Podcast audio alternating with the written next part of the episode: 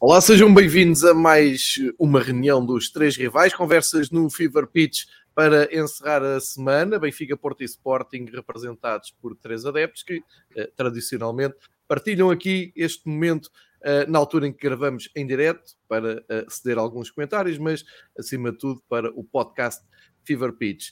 Sejam então muito bem-vindos a um episódio em que vamos falar de mais um clássico, mais uma, mais uma ressaca de, de um clássico. Vamos fazer a ponte para a jornada vinte e cinco.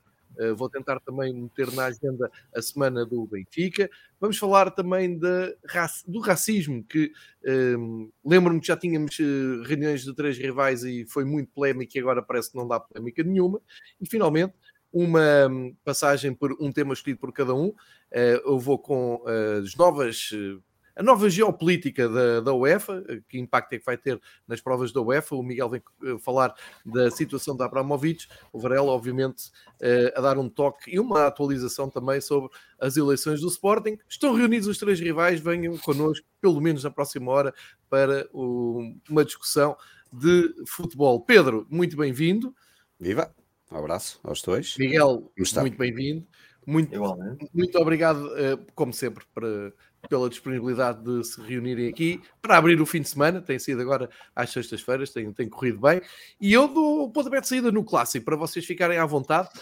Um, assim, falo também, vou, vou fazer algo que acho que vocês não, não, não devem querer fazer nenhuma chega, que é a atualidade do, do Benfica, fazer aqui uma ponte entre o clássico e a atualidade do Benfica, uh, só do clássico, da, ver isto da parte de fora. Um, E vou despachar isto, espero que num minuto. Tinha tirado aqui alguns apontamentos antes do jogo. Uh, o clássico Sporting Porto foi menos intenso, uh, pelo menos fora do jogo jogado, do que aquilo que tínhamos visto na, no jogo do campeonato. Também era meia, meia final da taça. E quero aqui despachar já uh, algumas notas. Ora bem, chegamos às meias finais da Taça de Portugal com dois jogos e...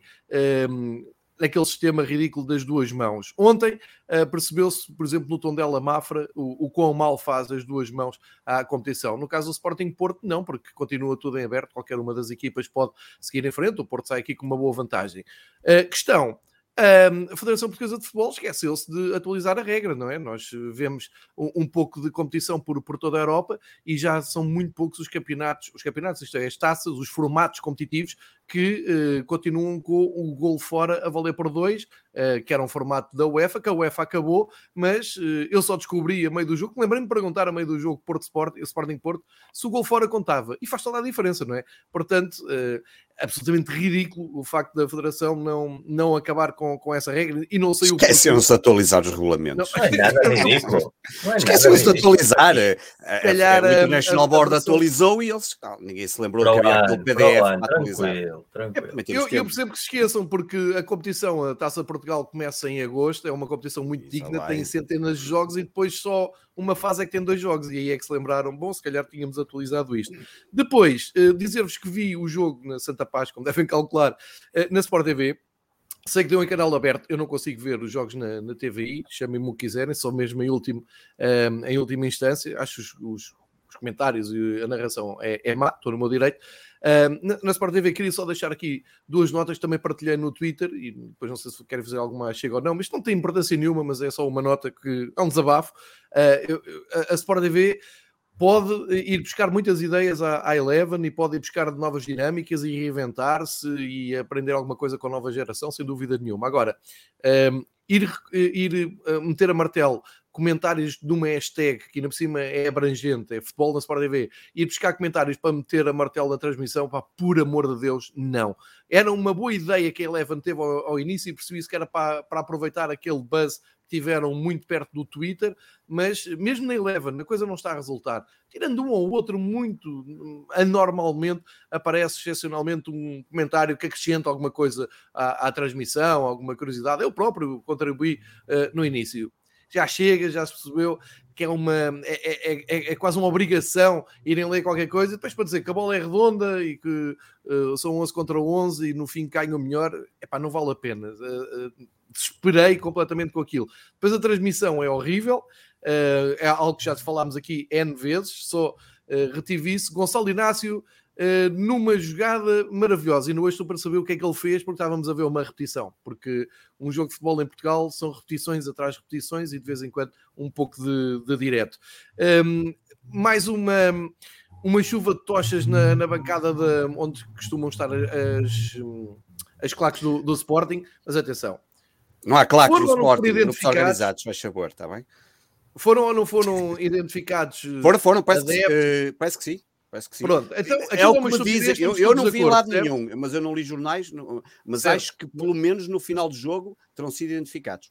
Foi, foi, veio, veio hoje no jornal, eu estou a dizer ah, o que okay. Veio hoje no jornal. Ah, ok. Um, só para explicar uma coisa, só para que isto fique muito claro, aquilo é uma estupidez, seja no Sporting, não. no Porto, no Benfica, é uma estupidez. Claro. A pirotecnia uh, é impecável no estádio, se não atrapalhar o jogo e se não puser em causa nem a segurança dos jogadores, nem de, de, da continuidade do espetáculo. O que aconteceu é uma prejuízo que já aconteceu noutros campos no, e, e com outras equipas, e ali tem acontecido uh, várias vezes. Que não haja nada regulamentado para que o estádio seja imediatamente interdito e os adeptos da próxima vez pensarem, pá, se calhar paramos com isto, isso já não é um problema dos adeptos. Que o secretário de Estado, ainda em funções, aproveite isso para vir falar do cartão do adepto. E os comentadores da televisão, o Rui Exatamente. Santos. Não... Eu vi a transmissão na, na T V I, onde é que foi. O Rui Santos veio logo com um palavreado sim, sim, sim, sobre sim, o cartão do adepto. Inacreditável, mas sim, uma coisa eu, que não fazia eu, sentido. Sim, sim, eu vou já cortar isso. Não, não, não resolve nada. Isto chama-se real. Estupidez. Com cartão, sem cartão, num setor ou noutro setor, um, está resolvido. Uma nota para antes do jogo, com o, no auge do início da, da guerra, na, da invasão da Rússia à Ucrânia e com tanta, tanta coisa boa, um, aquela espécie de diretor de comunicação, eu não sei se ele é oficialmente diretor de comunicação ou não, mas o J. Marques de vez em quando aparece, outras vezes está assim caladinho. Uh, Putin de Lisboa é, é, é, é de uma imbecilidade. Não, é, eu vi... Os adeptos estavam mais contra aquilo, foram adeptos do Porto. Tenho amigos meus do portistas que é estavam doentes com aquilo. Tanto que ele, apagou, ele, tanto que ele, apagou. Ele estava calado porque ele estava suspenso. Ele estava trinta dias. De, ele não podia dizer meses. nada. Ele não podia dizer nada certo, referente certo. a clubes. Foi, foi, foi cair a suspensão e, e sair a primeira estupidez que lhe saiu pela certo. boca. Devia ser banido. Devia está, ser ele está mais no futebol. É, tanto, tantos outros. Por outro lado, antes do jogo, o, o Ruben Amorim fez uma, uma declaração absolutamente incendiária, mas como é o Ruben Amorim, é o menino bonito do futebol português, está tudo bem. Olha aí, ele, olha ele disse, aí. Não, não, mas ele disse algo que eu já disse aqui, Varela. Ele disse algo que eu já disse aqui várias vezes. Pensando, não afeta a seleção. Estava à vontade com os castigados e possíveis castigos e não sei o quê. Não ia haver castigos nenhuns porque a seleção ia jogar e a seleção precisa de jogadores. Quando tu tens um campeonato inquinado Uh, desta maneira, ao nível da disciplina, ao nível da ordem, ao nível claro. da estética, se quiserem, não há nada a fazer. Isto é terceiro mundo. Claro. E o Ruben, e muito bem, o Ruben não é hipócrita. Disse aquilo, todos pensamos. Agora, a gravidade com que aquilo é dito, assim, claro. ah, tenho a certeza... Não, mas eu pensei que estavas a referir a outro episódio. Eu pensei que estavas a falar do episódio dele se ter atirado ao Sérgio Conceição, que não, não, não, não, de imprensa, depois até pediu desculpa. Pensei que era não, isso. Dizer. Eu, eu vi isso e não, não também nada, não acho que seja isso. Eu, eu concordo com, com ele numa, numa coisa. Há coisas muito piores no futebol português. Agora, se puderem evitar aquilo, claro. ajuda a não incendiar tanto. Mas o que ele disse é gravíssimo, que é claro. uh, algo como... Epá, isso não é para levar a sério, porque a seleção precisa dos jogadores, não vai sair castigo nenhum. Tal como eu tinha dito, interdição do Dragão não iria acontecer, uma vez que a Federação, assim que o Presidente do Porto disse, não, o Dragão é que é um, o talismã da, Casa da, sorte, da seleção, da seleção. Toma lá dois jogos jogar. para o Dragão, e agora não iam uh, interditar o, o Dragão. Ou seja, isto vai sempre a dar ao mesmo poder do, do futebol. Finalmente, uma última nota, e, e desculpem-me estar a alongar, mas não queria deixar de passar. Parabéns às redes sociais do Tondela, que hoje puseram uma lupa uh, à procura de, do feito de estarem praticamente apurados para a final da Taça de Portugal, e não apareceu em lado nenhum, em nenhuma capa de jornal houve relevo, ou seja, uma chamada a sério de, de capa, o que mostra que toda a gente está nas tintas para a Taça de Portugal, a não ser que esteja lá Benfica, Porto ou Sporting. Ponto final, não há discussão. Não, não há futebol em Portugal, a, além disso, e o Tondela uh, notou isso com, com piada, teve, teve uh, aquela, aquela ironia. Finalmente, uma coisa que não tem muito a ver com, com o que aconteceu, mas ao mesmo tempo tem a ver, porque mete a Associação de Futebol de Lisboa, Federação, Conselho de Disciplina, essas coisas todas, quando eu digo aqui muitas vezes que esses conselhos que deveriam ser exemplares e geridos e, e dominados por gente de bem, Uh, apareceu um Pedro não sei quantos da Associação de Futebol de Lisboa a tirar a máscara toda por causa de futsal. Eu, o Varela conhece-me há vinte anos, sabe o, o quanto eu ligo a futsal, que é cerca de nada. Eu nem, nem, nem, nem sei o que é que se jogou ali. E mal, e mal, porque é uma competição que eu gostava de poder gozar contigo várias vezes. E tenho essa oportunidade. Mas pode à vontade, pode à vontade. Não. Eu é futebol e tenho isso assumido para o bem e para o mal. Agora, o que eu li, que acaba com um chupa, uh, vem, vem confirmar tudo aquilo que nós andamos aqui a dizer, cada um à sua maneira, cada um com a sua opinião. A, a, a, os, os órgãos de uh, institucionais português são, são do pior, são do pior que há. Esterco. É isto que não. eu tenho para dizer. Os nossos clubes também têm. As, as...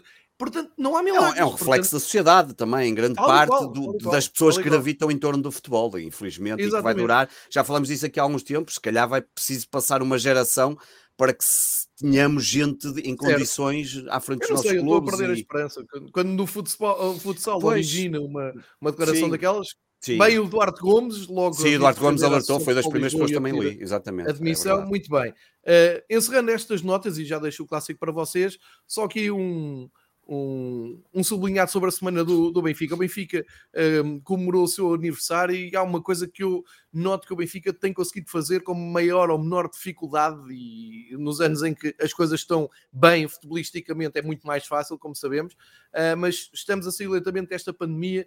E o Benfica conseguiu festejar o seu aniversário com dignidade. A emissão da B T V na segunda-feira foi muito boa, de manhã à noite, com ótimas reportagens completamente diferentes. Do, do...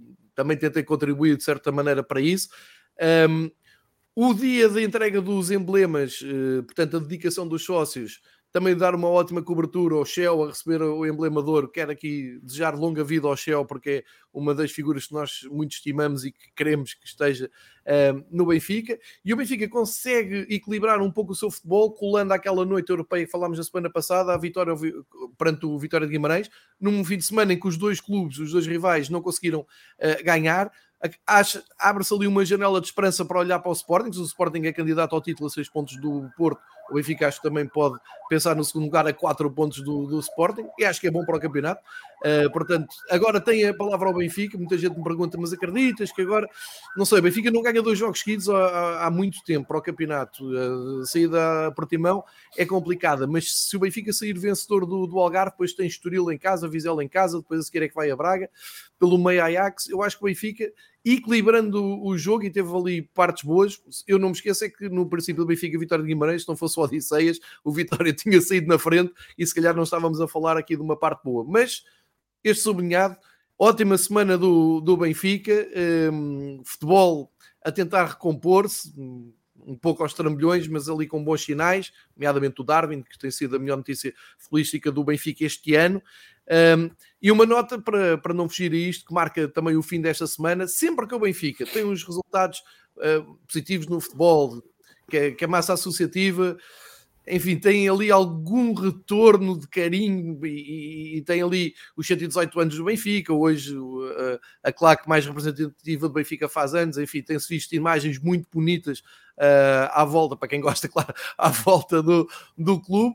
Aparece o Record com uma entrevista do Pizzi, que continua amanhã. Eu, sobre a entrevista do Pizzi, porque me perguntaram muito, só dizer uma coisa: é uma mão cheia de nada. Eu logo de manhã uh, agarrei no jornal, estive a ler, aquilo não é nada, aquilo não é nada, ele não assume uma responsabilidade, uh, ele não confirma aquilo que o presidente disse dele numa entrevista na, na B T V, é estranhíssimo, e depois está tudo bem, o imediato é bom, é tudo normal, as refilances no balneário é tudo normal, só não explicou porque é que foi para, acabou na, na Turquia, não explicou, uh, disse que não era ele que corria com os treinadores, acredito perfeitamente que não, deixou entender, com a ajuda do Rui Vitória e com a ajuda principalmente do Bruno Lages, que aparece a dizer que também passou pelo mesmo. Eu queria que o Pizzi e o Bruno Lages dissessem sim.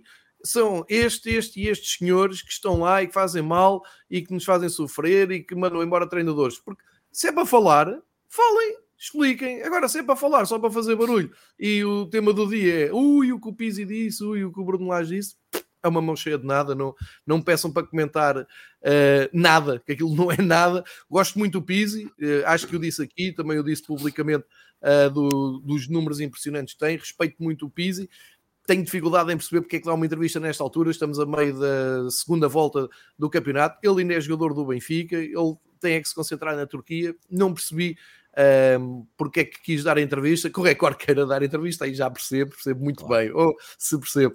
Um, e isto foi o que marcou a semana do, do Benfica, dei aqui este pontapé de saída propositadamente para picar aqui vários pontos, possam querer tocar ou não, e passo-vos a palavra para um, explanar o vosso futebol, porque a semana foi vossa com o Clássico, primeira mão. Só quero lembrar aqui ao, ao, ao Pedro e ao Miguel, mas especialmente ao, ao Miguel, uma vez ganhámos no Dragão, uh, não sei se te lembras, ganhámos dois a zero no Dragão, fiquei muito contente com essa vitória na primeira mão, e depois levei aqui uh, três a um numa altura não, em que... Sim. Uh, não sei se te lembras, é, não é? Só para, para vocês...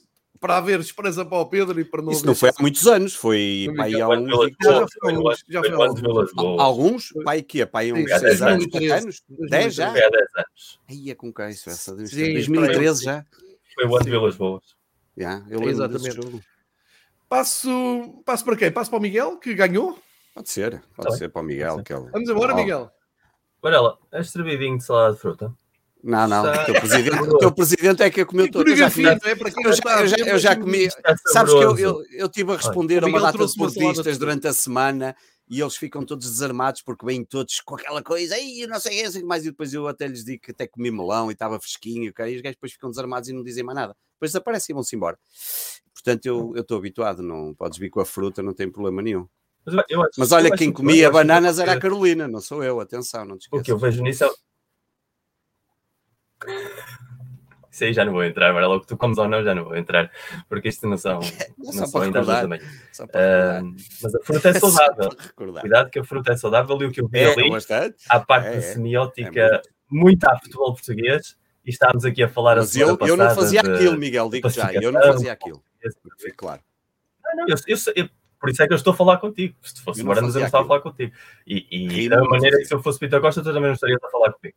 Uh, a pacificação para o português é tudo muito bonito, mas uh, acaba sempre por manchar, manchar todas as casas, porque isto é, é transversal. Começou com essa declaração absolutamente uh, criminal do, da pessoa que gera as redes sociais do Porto e tem um, um papel na comunicação do, do clube. Uh, e depois prolongou-se até, até o fim do jogo com aquela cena estapafúrdia do Amorim, uh, perdendo um pouco os papéis naquilo que o Sérgio Conceição depois na, na conferência de imprensa desvalorizou, e muito bem, porque faz parte do futebol, mas faz, parece que faz parte do futebol mais com uns do que com outros, uh, e o que se viu ali no Amorim é o que se vê normalmente com treinadores que estão a perder, sobretudo os jogos importantes em casa, que é uma tensão acima da, do normal, que faz parte do jogo e que vemos em todos os países latinos isso acontecer variedíssimas vezes. Uh, e eu falei aqui a semana passada, ou há duas semanas, já não me lembro, de, de, de, o papel que se lhe atribuiu ao Amorim, o próprio não se revê nele, ele voltou a dizer na conferência de imprensa, que ele não é santo nenhum, e é normal que não o seja, mas esta tentativa de lavagem de imagem, muitas vezes, da comunicação social, na altura disse que fizeram isso com o Lages, que também não era santo nenhum e que também o assumiu mais tarde, agora fizeram com o Amorim, depois será com outra personagem, curiosamente são do Porto, uh, outra imagem que, que alimentar e perpetuar uh, é um também, está com é uma continuidade desta toxicidade do nosso futebol. Estavas aí com os cortezinhos, estás gente... com cortes e com delay, eu, eu porque nós quando é falámos mas...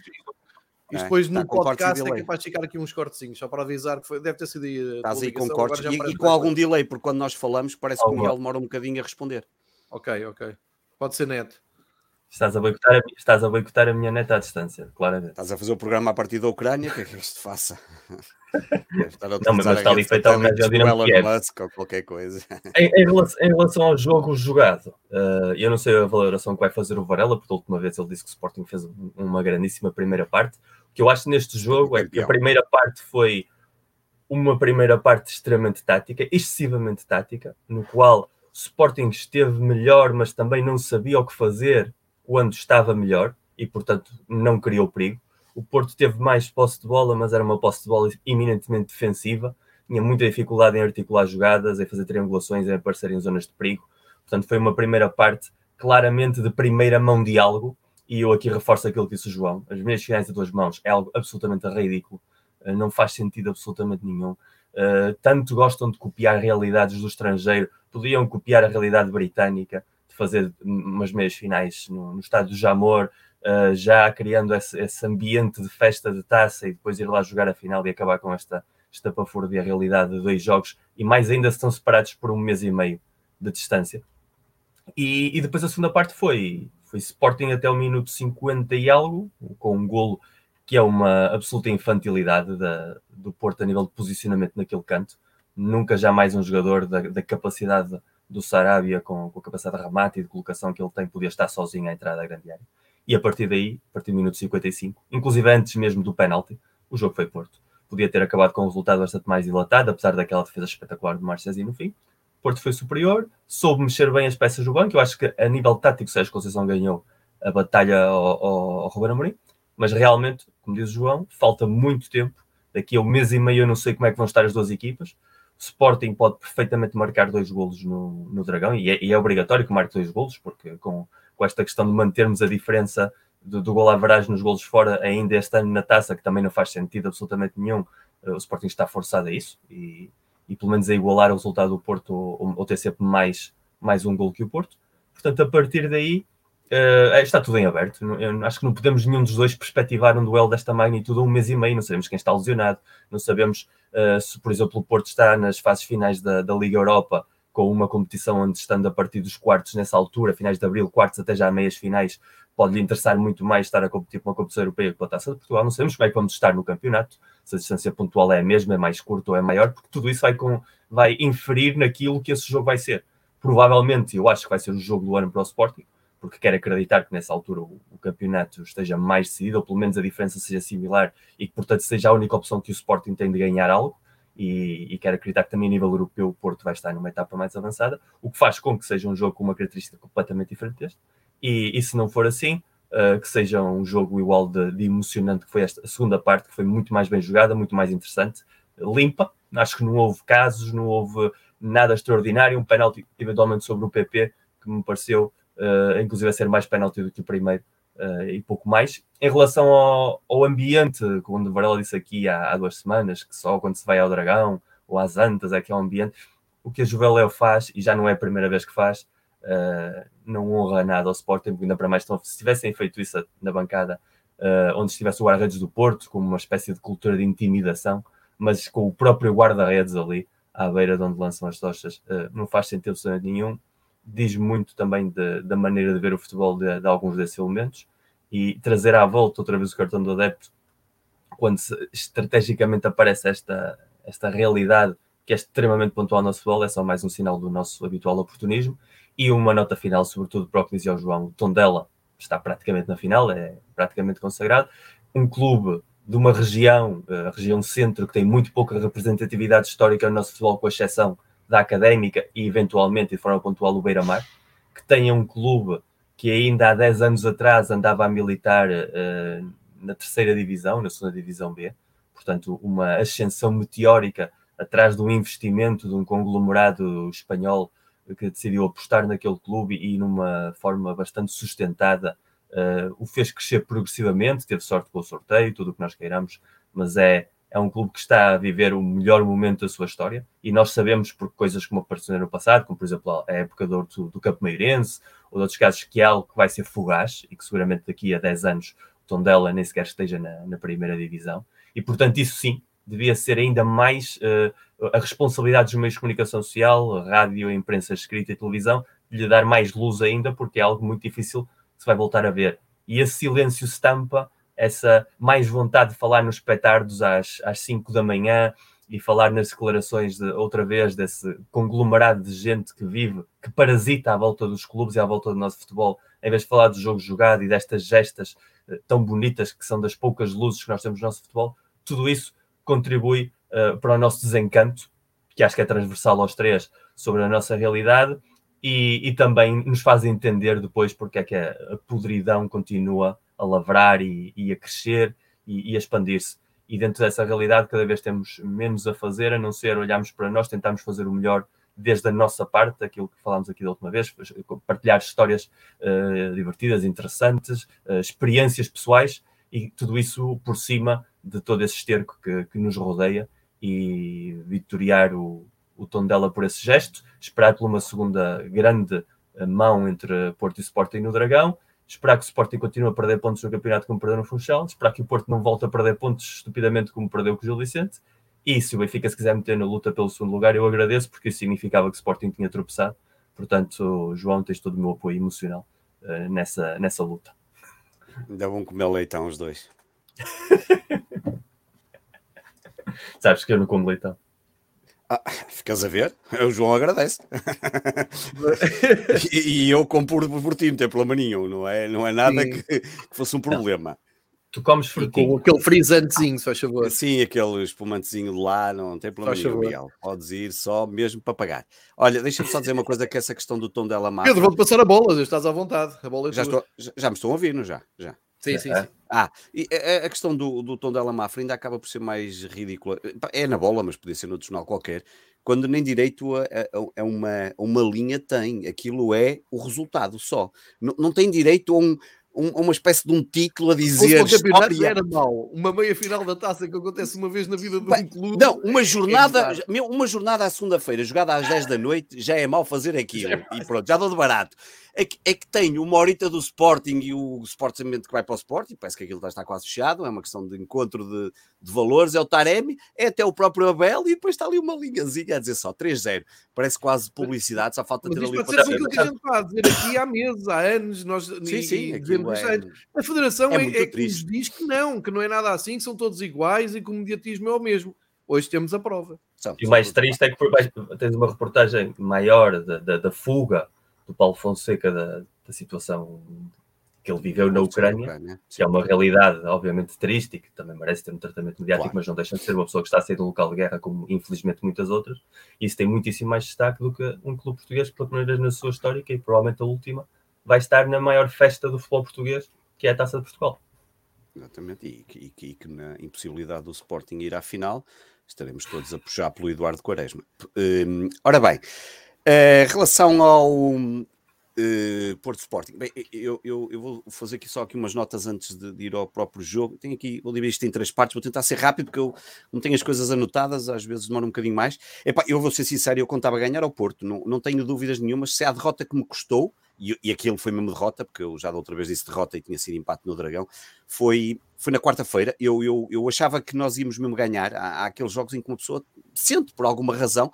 O Sporting teve três vezes a ganhar não, ao Porto não, este não, ano. Não, Lisboa, não? não, não, à última hora de, acabei okay. por não ir e graças a Deus. Não, que, não, deixa de estar que estou lá bem. Um, e o Sporting este ano já teve três vezes a ganhar ao Porto e nenhuma das vezes conseguiu ganhar o jogo, que é uma coisa... Pá, não deve ser fácil um clube estar três vezes a ganhar ao Porto. E uma delas no Dragão, sim, uma delas no Dragão, as outras duas em Alvalade, e não conseguiu ganhar nenhuma, inclusive uma delas acabou por perder, que é esta última. A tochada para cima do Adán, eu, eu vou ser sincero, não só é ridículo, eu estive presente na última grande tochada que fizeram ao Rui Patrício, estava mesmo na Curva Sul, tem imagens filmadas de baixo, e tu também estavas do outro lado lá, porque eu insultei-te várias vezes, mas eu tenho imagens eh, filmadas daquele momento, porque eu na altura não conseguia perceber, porque estava tapado até onde é que estavam a acertar. Um, eu, eu já disse isso, eu, eu adoro a pirotecnia, não adoro esta estupidez de mandar para cima, de, seja do guarda-redes, naquele caso, eu até pensei que era para cima do guarda-redes do Porto, tanto que até fiz um tweet, apaguei e depois é que vi que era o Adem, porque eu nem tinha reparado. Um, é, é ridículo, não, não, não faz sentido, não, não, não privilegia quem quer lutar por poder ter pirotecnia de forma legal nos Estados, aquilo é, é só estúpido. Como é só estúpido, em Alvalade continuar-se a ter um cântico Que, que é que eu não salto é tripeiro e não sei o que mais, quando pá, tripeiro é sou eu, eu sou tripeiro e sou sportinguista. Já, já mudavam, eu sugeria mudar para fruteiro o campo, o canto, rima na mesma e funcionava muito melhor. E como é que não justifica Lampião num Sporting Porto? Eu, eu acho que essa, esse vídeo eu vi, é um puto que está completamente... Aquilo é meia dúzia de gajos que ninguém está a cantar aquilo em baixo e os gajos estão a cantar cá em cima, uma cena surreal. Esse ainda, esse ainda faz menos sentido. Eu, eu esse já não... Eu esse acho piada quando joga contra o Benfica e quando é para chatear a malta do Benfica. Um, epá, e a bola de golfe que o Pepe apanhou, desta vez encontrou, a bala ele não conseguiu ver, mas esta bola de golfe também era colorida, mas aquilo é ridículo, como é óbvio. Não ele faz a bola conseguiu nenhum. ver, não queria que mais ninguém visse. Aquilo, exato, ele viu, mas não queria que mais ninguém visse, e a bola de golfe, claro que aquilo é ridículo, até porque uma bola de golfe lançada em compensação com a bala, a bola de, a bola de golfe é aleija mesmo, a bala lançada à mão não vai alejar muito. Se tu tinhas ideia que andas a jogar golfe e aparece-me lá uma não, bola. Não, não, não, não, porque se eu fosse acertava mesmo, não, não ia mandar para a relvada, acertava. Como é óbvio, não, não, a minha pontaria é boa.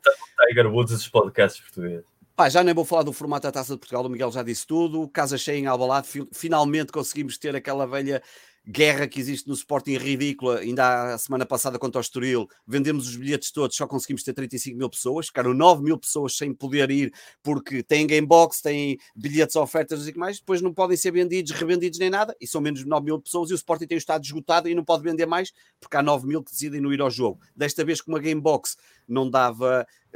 Quem não fosse tinha que comprar o bilhete e, portanto, puderam revender os lugares. Pelo menos aproximou-se e ficaram só por vender três ou quatro mil, o que já não é mau, porque isso é um, é um, é um, é um terror em Alvalade e uma coisa tão fácil de resolver como o Benfica já faz há não sei quantos anos.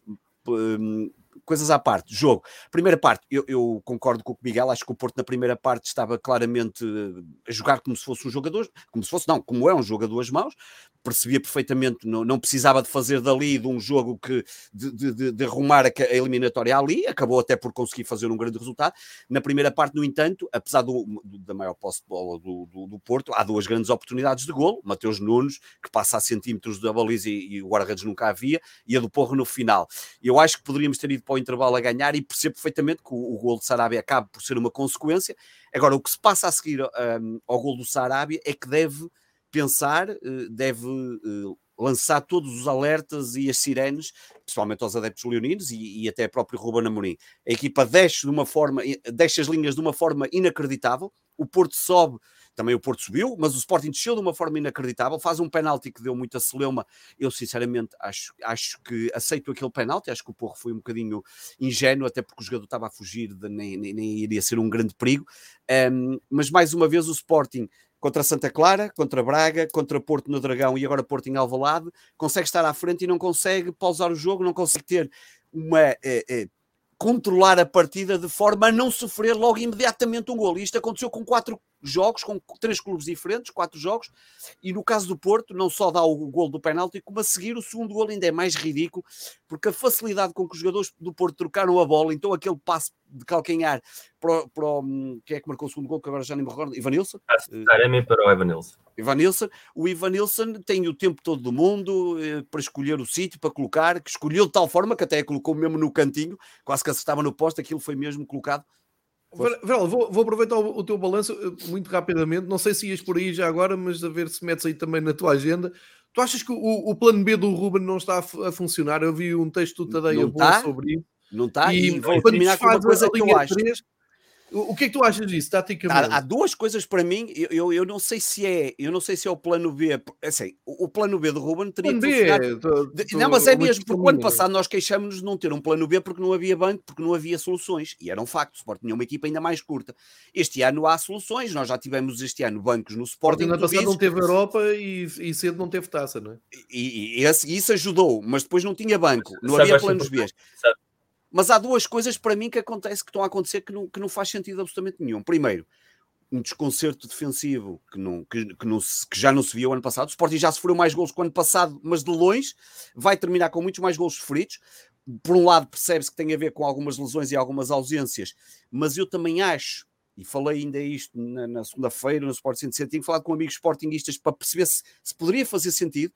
O ano passado tu tinhas um João Pereira e tinhas um Antunes, que são jogadores que podem não ser importantes do ponto de vista daquilo que entregam à equipa titular, mas têm ali uma presença no balneário e nos treinos que eu acho que acaba por ser importante. Pá, é tal experiência que tu, que tu podes introduzir, e até tinhas um Fedal que estava em muito melhor forma. Este ano o Sporting defensivamente está um desastre, e isso era uma vantagem do Ruben Amorim. Pá, a equipa do Sporting denota um cansaço físico que eu não consigo perceber, e não me venham dizer que é por causa dos... Estamos em várias competições, não faz sentido. O Porto vinha com menos vinte e quatro horas de jogo, vinha de Itália, menos vinte e quatro horas de tudo. O Sporting está com cansaço físico nos jogadores, nota-se perfeitamente. O Sporting só os últimos cinco minutos, a segunda parte, é que foi para cima do Porto, mais os cinco ou seis ou oito minutos, quanto é que foi de desconto, já não me recordo.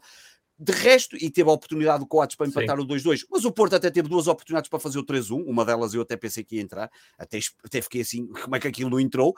Um, E além disso, lesões. Temos agora outra vez o Palhinha, já lesionado. Ainda hoje vi agora o post. É Palhinha, Pedro Gonçalves e é mais outro gajo lesionado. Mais três jogos que vão falhar. Epá, não, não, não percebo. Não, não, não dá para perceber. O plano do Ruben não, não está a funcionar. É claro. Não achas, isso passado, é. Não, não achas que o ano passado o facto de um jogador mais inteligente a segurar o jogo como o João Mário e um Palhinha estás, em forma... O João Mário, eu, eu já disse... À defesa, diz, estás como uma maior segurança... que tanto o Mateus como o Ugarte ou o Daniel Bragança quando joga não são... É, é, eu acho que já fizeste esta pergunta. É, é, coloca as duas coisas que são muito importantes e que também temos andado a discutir e que faz todo sentido. Eu compreendo a entrada do Ugarte em relação ao Palhinha. O Ugarte dá muito mais do ponto de vista ofensivo e de criação de oportunidades e de transposição para o ataque do que ao Palhinha. O Palhinha dá muito mais rigor defensivo e, e, e isso notou-se o ano passado. Na questão do, do João Mário, o João Mário, e nós dissemos o ano passado várias vezes nas análises que fizemos pós-jogos no Sporting cento e sessenta, pá, e a quantidade de gente que às vezes nos chateava por isso, o João Mário no Sporting, não, não, não quer dizer que tenha a acontecer agora no mesmo que no Benfica, são condições diferentes, no Sporting o ano passado era absolutamente fundamental quantos e quantos jogos o João Mário entrava, às vezes entrava, só para segurar a bola, só para segurar o jogo do Sporting, só para pausar, só para nós podermos ganhar, nem que fosse por um zero aquele jogo, era absolutamente fundamental, e este ano nós não estamos a conseguir isso. O plano B do Ruben não está, do Ruben não está a funcionar, é um facto, acho que não há dúvidas nenhumas, seja do ponto de vista tático, seja do próprias escolhas, claro que depois acabou por ter ali algum azar, eu acho que é um, um pouco de azar, a entrada de Edwards não se pode pedir muito mais a um jogador que entra numa equipa que não está a fazer absolutamente nada e que desapareceu completamente do jogo, e o Slimani, coitado, ainda tentou ali fazer qualquer coisa, mas a partir do momento que entrou aos setenta minutos, nunca mais lhe colocaram nenhuma bola nem para a cabeça, nem para lado nenhum, ele ainda tentou meter ali umas bolas para o lado, mas aquilo também não correu bem, enfim, um, não, não, não está a correr nada bem, e, um, e, e, e já, vinha, já não é de agora, vínhamos já com alguns jogos a ter alguns problemas, com o Estoril a coisa passou, mas também o, a coisa foi mais fácil. Depois, só para terminar e dar aqui duas notas fi, eh, finais, Um, arbitragem, eu, eu, eu não acho que, que perdemos por causa do Arte, nem, nem, nem nunca falo de arbitragens, apenas dizer que eu, eu sempre achei que o Artur Soares Dias ia ser o nosso melhor árbitro em Portugal, para mim sempre foi, desde o do, do dia em que eu vi a subir e que vi, eu achei que ele poderia ser, mas efetivamente ele até pode ter uh, as condições todas para ser, mas não é, e, e cada vez mais acredito que pá, a competência dos árbitros em Portugal Opa, ou é fraca, ou há ali qualquer coisa que nos momentos cruciais falha tanto que nós não conseguimos pá, não, não conseguimos arranjar e ter ali meia dúzia de árbitros que nós consigamos dizer, epá, porque para não haver aquela coisa, ah, este é do Benfica, é do Porto, é do Sport, não, meia dúzia de árbitros que consigam fazer arbitragens em condição, epá, já para não falar do tempo perdido que é os V A Rs e as coisas, epá, tudo é mau e, e mais uma vez eu não percebo como é que não se consegue uh, evoluir, olhar para o campeonato inglês, a diferença que é das decisões do V A R do ano passado para este ano, a forma como as coisas vão acontecendo. E para terminar, duas coisas notas sobre os árbitros. Uh, pá, Sérgio Conceição, tantas vezes falamos aqui, quando temos que falar mal daquelas questões, às vezes mais pessoais deles, mas o Sérgio Conceição tem feito um trabalho, eu acho, meritório. Se há alguém que, mere- que tem mérito naquilo que, que, ele, que, que o Porto tem conseguido, é ele. Um, está a fazer um excelente campeonato dentro de, da competitividade que nós temos, está nas meias finais da Taça de Portugal com uma vantagem importante, na Liga dos Campeões não se qualificou, foi para a Liga Europa, tem ali uma boa oportunidade de continuar em prova uh, e, e portanto todo o mérito para ele.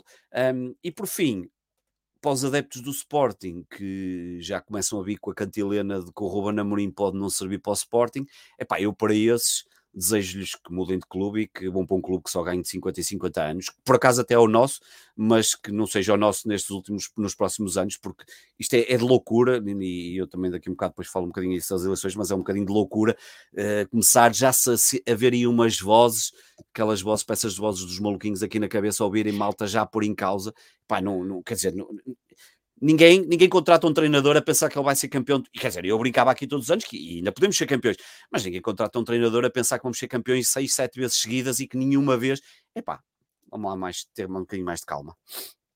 Compreendo perfeitamente. Perdemos o Miguel. Pronto, eu também não faço mal, o Miguel, Miguel também, deve... mas já falou e já chega ao que eu acho, também não. Eu acho que... É net dele. Com problemas de, de net. net, vou falar aqui com ele no, no chat para se juntar outra vez. E sendo assim, enquanto o Miguel luta por uh, voltar aqui à, pirata. Ele à deve conversa... Ter um net pirata. Um, proponho invertermos aqui um, um, um pouco a, a dinâmica disso. Eu, eu tinha escolhido como segundo tema para a gente falar um, como os, os casos de racismo, ou suposto racismo, que aconteceram uh, este fim de semana. Sei que o Miguel nisto costuma ser muito uh, perentório. Um, E sendo assim, se calhar lance-te o, o repto de avançares tu com o tema desta semana, que só pode ser um, não é? Eleições. Sim, no, no sentido no Sporting, em que elas vão amanhã. Ainda por cima, acho que tiveste aí uma, um update hoje em relação àquilo que já deixaste nos Sim. teus espaços de, de intervenção. É, olha, isso, por exemplo, é um, é, é, esse exemplo é um, bom, é um bom... O que aconteceu hoje, que era uma, uma importante medida que, que andava a ser negociada há anos pelo Sporting, é um bom exemplo de como, infelizmente, vamos imaginar que eu estava na dúvida em quem ia votar. Eu já não podia fazer nada, porque eu já votei na terça-feira. Uh, repara bem, uh, porque eu voto por correspondência. Um, o Sporting tem um método ainda bastante antiquado, que já nem vou, nem vou votar aqui a chatear-vos com isso, mas eu votei na terça-feira. A única coisa que me deu um, muito, muito orgulho em votar na terça-feira é que nós, como votamos por correspondência, portanto, para quem não sabe, nas eleições de Sporting o voto é eletrónico, mas é eletrónico em Alvalade, e os outros adeptos que moram numas regiões que estão definidas fora de Lisboa fazem o voto por correspondência, seja cá em Portugal ou fora do país. E eu, no voto por correspondência, o Miguel está a chegar, um, o voto por correspondência que é feito fora de, de, da zona de Lisboa, que é no meu caso, nós recebemos os votos em casa e depois ainda temos que validar aquilo, fazer o reconhecimento da assinatura com um advogado, um solicitador, ainda temos que pagar por isso. Às vezes os núcleos facilitam, e eu, felizmente, foi a coisa que me deu mais orgulho nestas eleições, porque eu, eu ia votar em branco, e já explico porque eu não tenho problema nenhum em dizer em quem votei, uh, só não votei em branco, porque deu-me muito orgulho em, uh, em que o meu reconhecimento, a minha assinatura, fosse feita pelo meu pai. O meu pai, que é um reformado de, de professor secundário de, de quarenta e dois anos, ao serviço da, uma grande da escola. Figura com um bom gosto clubista. Um bom gosto clubista, apesar de não ligar a patabina ao futebol, mas é benfiquista. Mas depois de se reformar, tornou-se advogado. E, um, e, e, portanto, foi o primeiro ato dele, enquanto advogado, de reconhecimento da assinatura, foi reconhecendo a assinatura do filho para, para, para as eleições do Sporting. Recebe aqui um abraço meu, e, que eu sei foi, que isso, simbolicamente, o que é que representa, pá, para ti, e depois entrega-lhe a ele, que eu gosto de... E foi, e foi muito, muito engraçado muito esse, esse, esse momento, e, um, e pronto, e ele acabou por fazer a reconhecer. Eu, eu, eu não tenho problema em dizer em quem votei, eu votei na lista C. Um, há, há um princípio que eu não sou capaz de, de, de abdicar, eu... Ah, que é a lista C? Ah, desculpa, a lista C é do Nuno Sousa, portanto, Varandas A, Ricardo Oliveira B e, e lista C, Nuno Sousa. E eu, uh, há um princípio que não, que não, que não consigo abdicar. Há, houve algumas atitudes de Frederico Varandas, da qual eu sofri na pele, que eu não perdoo e que acho que, um, que, que não fazem sentido, nomeadamente os, os célebres descalços em Alvalade, uh, a opressão que fizeram em determinados campos a norte do país. E é um princípio que eu tenho, ah, ah, não, tem pessoas na lista que eu não, não aprecio particularmente, apesar de uma delas até já nem, já nem vai fazer parte, mas aceito, e, e, e, nada, e já vou explicar porque é que votei na C, aceito perfeitamente que as pessoas votem em Frederico Varandas. E não é só por causa do futebol. É evidente que ele hoje lançou uma cartada fortíssima. Não é que ele precisasse, e eu acho que ele vai ganhar para cima de oitenta e cinco por cento, mas eh, hoje, ao anunciar a compra das famosas V M O Cs, que acabavam em dois mil e vinte e seis, o Sporting passa a deter sem problema absolutamente nenhum a maioria da sua S A D. Nunca vai ser um problema. Quem se lixou aqui foi o, o novo banco, porque acabou por ficar agora numa posição minoritária e vai ter que vender aquilo rapidamente. Mas eh, é uma cartada fortíssima, porque é algo que andava a ser negociado há anos e anos. Um, e portanto eu percebo, campeão, modalidades continuam a, ser, a ganhar títulos, fecha as monocas, é pá, percebo perfeitamente que as pessoas votem em Frederico Varandas. Agora, eu, por uma questão de princípio, e porque, e não é só o princípio, e porque a lista C tem pessoas do qual eu conheço muito bem, tive num dos congressos que deu origem ao início desta candidatura, podia até, se calhar, eventualmente até ter feito parte desta candidatura, conheço pessoas, conheço programa, sei que algumas das ideias estão lá no programa, fiz parte de, dessa, dessas ideias, da elaboração, do estudo dessas ideias. A lista C fez o programa mais completo da história do futebol português de sempre. São cento e noventa e duas páginas perfeitamente bem escritas, bem, bem, bem originais, em alguns momentos muito interessantes. Eu acabei por votar, eu ia votar em branco, porque eu não gostei da, e disse, disse eu ao candidato, não gostei do Nuno no debate, que aconteceu na semana passada, mas, mas acho que por isso uh, merece, uh, acabei por votar e, um, na lista C, e porque acho que, como já aconteceu no passado, nós já tivemos maiorias de noventa por cento e acho que é sempre muito mau quando estamos muito próximo de quase de uma unanimidade. Uh, no entanto, como disse, as pessoas têm direito a votar no que quiserem, votem no que quiserem. Acho que amanhã vai ser um dia importante porque acaba por coincidir com o jogo de futebol. Portanto, vamos ter certamente muita gente a votar um, e, portanto, não, não, desse ponto de vista, acho que ninguém... Um, porque é que eu nunca poderia votar na lista B? Acho que a lista B era uma lista muito idêntica à de Frederico Varandas, não, a, a, o, a, o, o que norteava aquela lista era muito idêntica, depois envolveu-se esta semana numa, numa, numa confusão do investidor, que afinal o gajo era C E O, mas depois não era aquele investidor, era um outro... E, e deixou... De, de, foi um tiro no pé de bazuca. Um, e portanto amanhã o que vamos ter certamente é a reeleição de Frederico Varandas, que vai estar mais quatro anos na direção do Sporting e, e olha, e o que eu desejo é, como sempre, ele, ele não é o meu presidente, é o presidente do meu clube, que são coisas completamente diferentes. Aliás, como nunca presidente é nenhum meu presidente, é presidente do meu clube, que são coisas bem diferentes.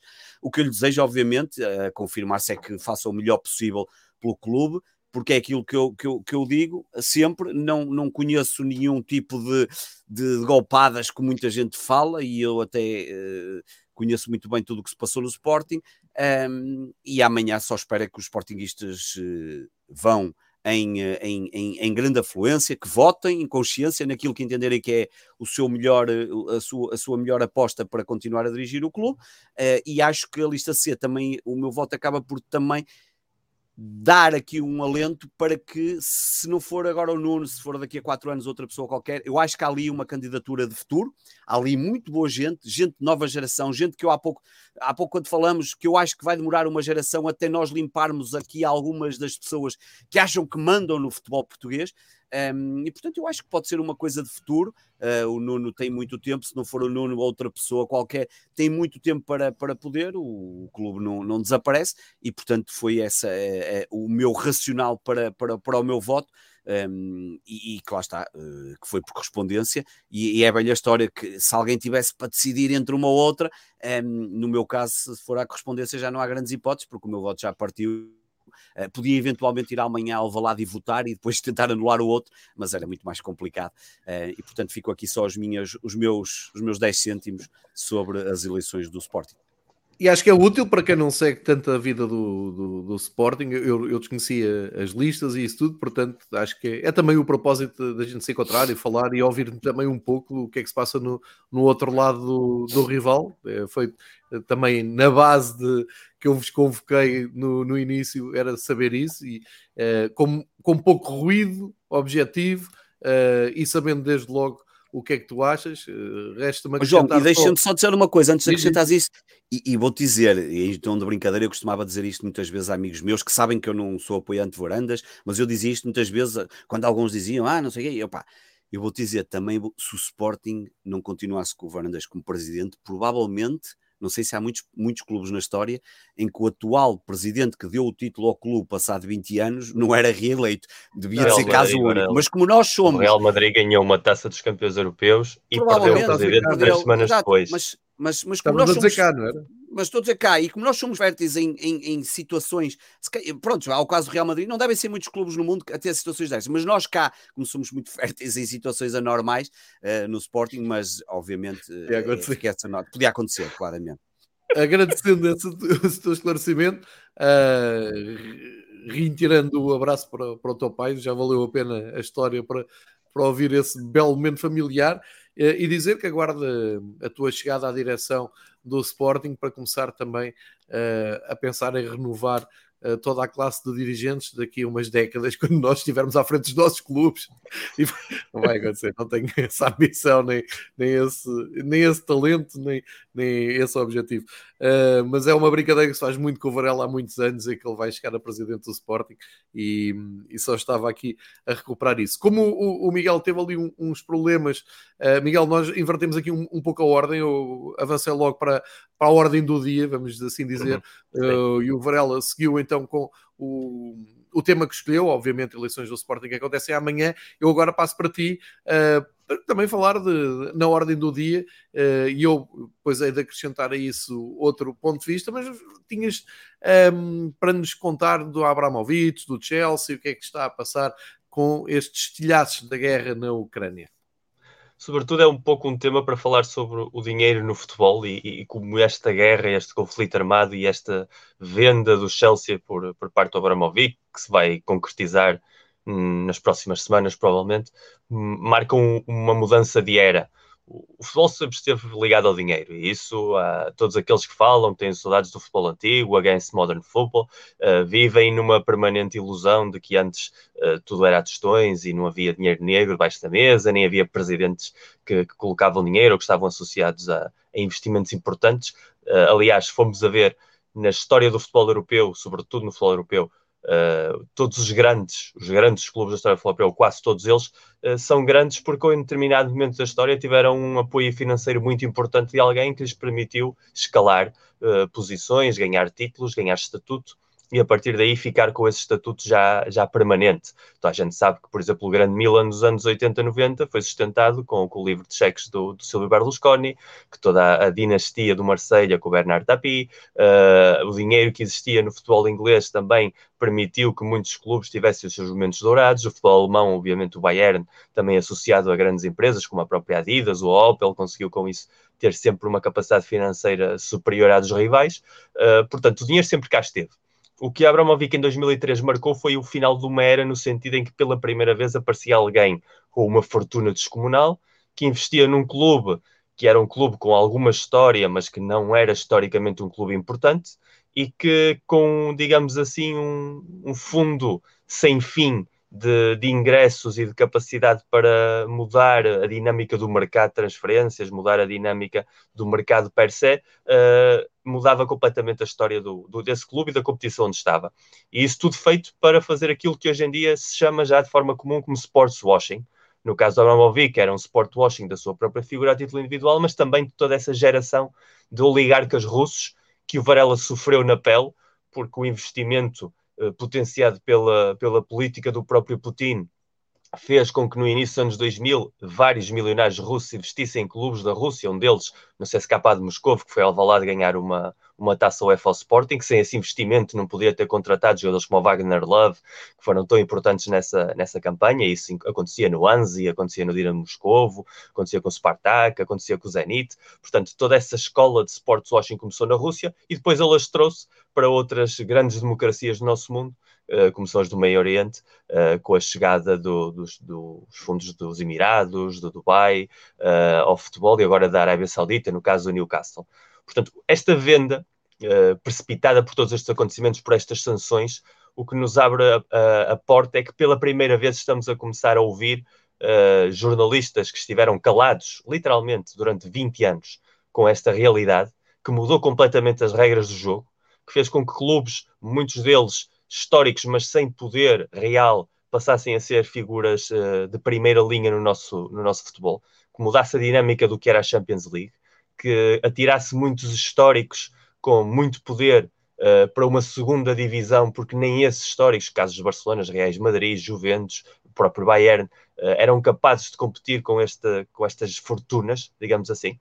E o facto do Abramovich agora estar obrigado a vender o clube sob risco de ficar sem ele, efetivamente, uh, abre a porta a que, se houver no futuro um conflito armado, digamos assim, no Meio Oriente, uh, que se abra também essa possibilidade uh, de estender essa ameaça aos clubes que são uh, o P S G, Manchester City e, e parte desses investimentos. Se houver um problema económico gordo na China, que se leve uh, à venda do Inter por parte de, do Fundo de Investimentos Chinês, que lá está. Ou seja, começamos a perceber que todos esses conglomerados de dinheiro, não muito limpo, não muito saudável, Uh, estão a, pela primeira vez a ser escrutinados desde uma perspectiva mais lógica, desde o que é uh, a vida dos clubes de futebol dentro de uma dinâmica coletiva.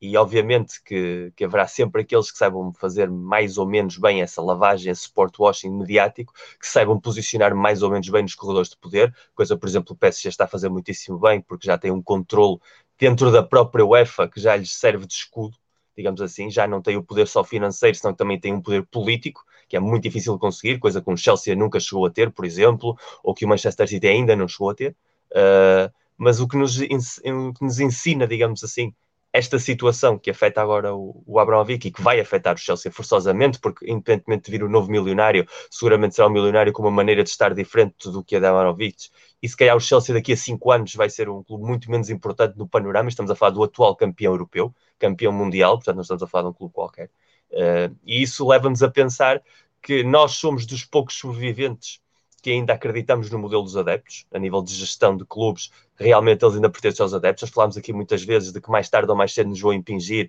a necessidade, para ser competitivos, de que entrem pessoas de fora com dinheiro para investir, mas esta situação está-nos a demonstrar que muitas vezes o dinheiro, ou quase sempre o dinheiro, vem de zonas muito túrbias, de zonas muito negras, e que, portanto, nunca sabemos a quem estamos a abrir a porta, ou se calhar até sabemos, olhamos para o lado, mas depois acontece uma situação destas e de repente toda a gente quer lavar as mãos. E isso é que é o importante, que pela primeira vez esteja a falar abertamente. Já se começou a falar na altura do Newcastle, por exemplo, do, do peso que teve uh, a situação política na Arábia Saudita e que atrasou muitíssimo a compra do Newcastle. Uh, não se falou tanto quando foi o City, não se falou tanto quando foi o P S G.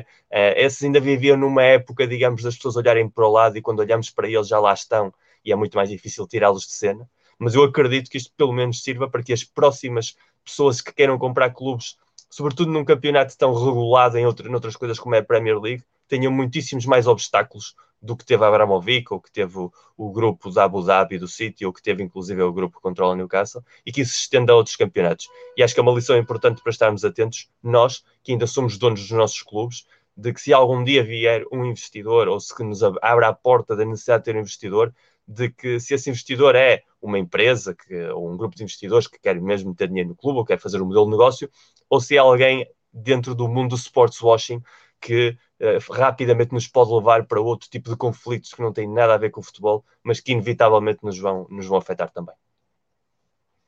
Excelente, Miguel. Um, está, no, está na ordem do dia. Uh, aconselho um thread que o João Castelo Branco, para quem eu segue no Twitter, hoje desenvolveu, porque ele tinha ontem... tinha tido uma intervenção na E S P N uh, sobre isto. Ele está em Inglaterra e, uh, aliás, como o, o Paulo Pinto, que está aqui a assistir à gravação e já disse que isto está a ser do mais discutido uh, em Inglaterra, uh, mas é, é sempre uma visão muito... Uh, que dá para, para refletir, como diz, como, como diz o Miguel. E uh, eu vou agarrar exatamente nesta... já que invertemos aqui também a, a ordem dos trabalhos, vou agarrar exatamente nesta ponte que tu abres do, do Chelsea, um, para, para partir a, do, do, do Chelsea para a UEFA, uh, e, e só dar aqui uma nota. O Chelsea hoje em dia é muito mais apetecível do que o Chelsea que o Abramovich um, comprou, uh, com uh, o intuito de entrar ali na nata da sociedade de Londres e, e de Inglaterra, mas... Uh, hoje em dia, um, e atenção, às vezes confunde-se um, a constatação de um facto com um elogio. Isto não é um elogio. Uh, agora, a constatação do facto é que o, o, o Chelsea hoje é um clube que compra o Lukaku sem o dinheiro do magnata. Uh, compra o Lukaku pela sua gestão, pela maneira como controla o futebol e como a maneira como gera o futebol. Uh, isso é um facto, não é, não é, nem é bom nem é mau, é um facto. É só para dizer que não é bem a, a mesma coisa. E já vi muitos adeptos, ah, agora o Chelsea vai desaparecer do mapa. Assim, calma, ao dia dois é, é um clube muito apetecível e bem... bem bem gerido, quer dizer, campeão da Europa, campeão do mundo, e consegue comprar, comprar um Lukaku que nem sequer está, está a ser um, um tiro muito certeiro, mas era só para deixar este à parte, para servir também para reflexão.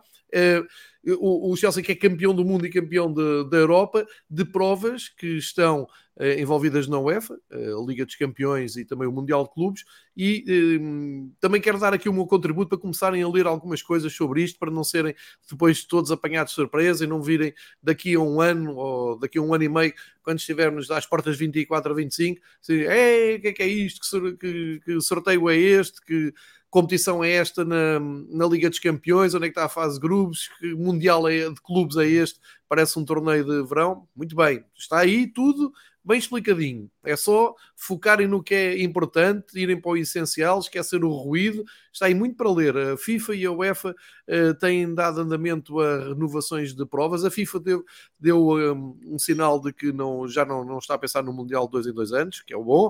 Uh, a UEFA uh, confirmou que o modelo da Liga dos Campeões em vinte e quatro vinte e cinco uh, é completamente revolucionário, não sei se é melhor, se é pior, eu à partida não, não estou a achar muita piada, mas eu também não achei piada quando passámos da, da Taça dos, dos Campeões Europeus para a Liga dos Campeões. E só para, para terem uma ideia, vamos aumentar em muito o número dos jogos, vamos jogar com pulos de uh, várias equipas, são dezenas de equipas a uh, jogarem uns contra os outros, depois passam os de cima da tabela, os outros vão para playoff. Isto para dizer que acabam os grupos e uh, vamos passar a ter campeonatos uh, dentro da, da temporada uh, europeus. Isto é um sinal muito forte, porquê? Porque, entretanto, os ecos de, desta, desta guerra tiveram aqui baixas uh, importantes. A geopolítica do futebol vai se reinventar. Já se percebeu que a Rússia fica de fora durante uns tempos. A Bielorrússia não fica de fora vergonhosamente, porque a UEFA fez à Bielorrússia aquilo que queria fazer à Rússia, que era, ok, joguem, mas sem, sem país, e sem, uh, sem bandeira, sem, sem público, em, em terreno neutro. Isso, isso não existe, isso não é nada. Uh, começaram por aí com a UEFA, foi vergonhoso uh, esses dias que a UEFA andou ali a hesitar em colocar de fora tanto a seleção como o Spartak Moscovo, e uh, digo outra vez o que já, já disse no outro, no outro espaço. Uh, os clubes, os jogadores não têm culpa absolutamente nenhuma, como é evidente, nada me move contra o Spartak Moscovo, que era treinado por um treinador português até há muito pouco tempo, mas as evidências são estas, não, não, não se pode ter contemplações. E muita atenção então ao Mundial de Clubes, uh, que, o, que o Chelsea ganhou muito recentemente. A UEFA e a FIFA e a CONMEBOL, portanto as grandes uh, federações continentais, uh, chegaram a acordo para, para haver uma espécie de torneio de verão, e eu acho aquilo... Hum, eu vou dizer, isto é absolutamente ridículo o que eu vou dizer, mas é, é aquilo que eu me consigo agarrar. Eu já tive a experiência a jogar Futebol Manager do ano passado, de ir com o Liverpool hum, jogar esse, esse torneio, esse Mundial, e fiquei estupefacto hum, quando o Futebol Manager consegue ultrapassar a realidade, e de repente eu nem conseguia perceber qual é que era o formato do torneio, e aí percebi bem, ok, é isto que a, que a FIFA quer.